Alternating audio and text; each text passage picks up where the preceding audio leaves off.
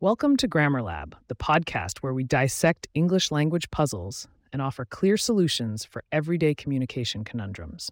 I'm Abby, your linguistic guide, and today we're going to delve into two words that often get people scratching their heads aggravate and irritate. Do you find these words interchangeable, or is there a nuance that we're missing? Stick with us to uncover the distinction you never knew you needed.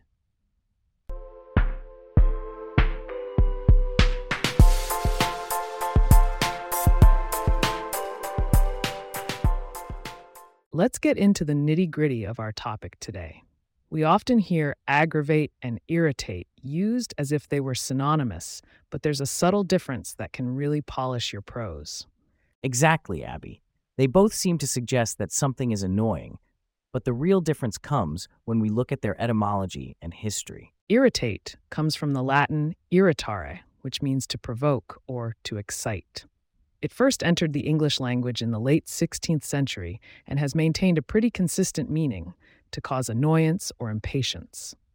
On the flip side, the word aggravate also has Latin roots, coming from aggravare, which means to make heavier or to add weight. It made its way into English around the same time as irritate at the start of the 17th century. But funnily enough, aggravate wasn't always about getting on someone's nerves.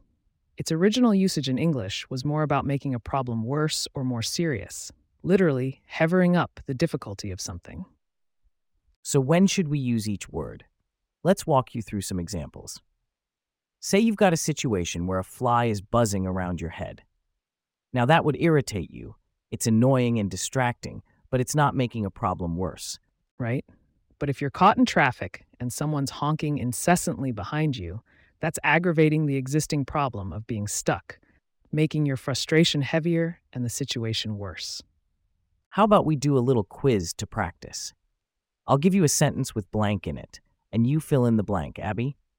I'm ready. Hit me with your best shot. Okay, Sarah's little brother kept poking her arm, which she found quite blank. That's an easy one. Sarah found it quite irritating. It's annoying, but it's not compounding an issue she has. Great. Now try this one. The lawyer's additional demands blank the negotiation process, leading to a deadlock. Oh, in this case, the lawyer's demands aggravated the negotiation process. They made an existing situation heavier or more complicated. Perfect. See, listeners? Once you get the hang of it, choosing the right word becomes second nature.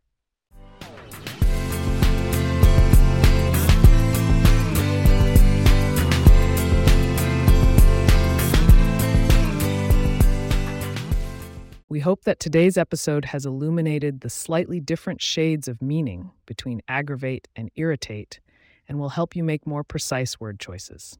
Don't let confusing language usage aggravate you.